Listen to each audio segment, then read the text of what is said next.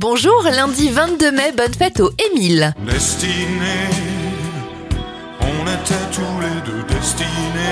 Bon anniversaire à l'acteur et chanteur Guy Marchand, il a 86 ans, 53 pour la top modèle Naomi Campbell. Novak Djokovic a 36 ans et ça fait 31 bougies sur le gâteau de Camille Lou.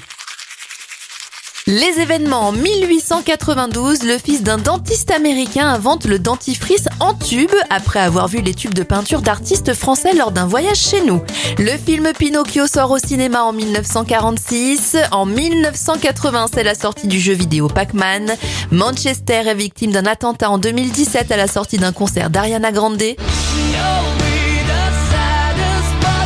En 2021, le groupe Maneskin remporte le concours Eurovision de la chanson.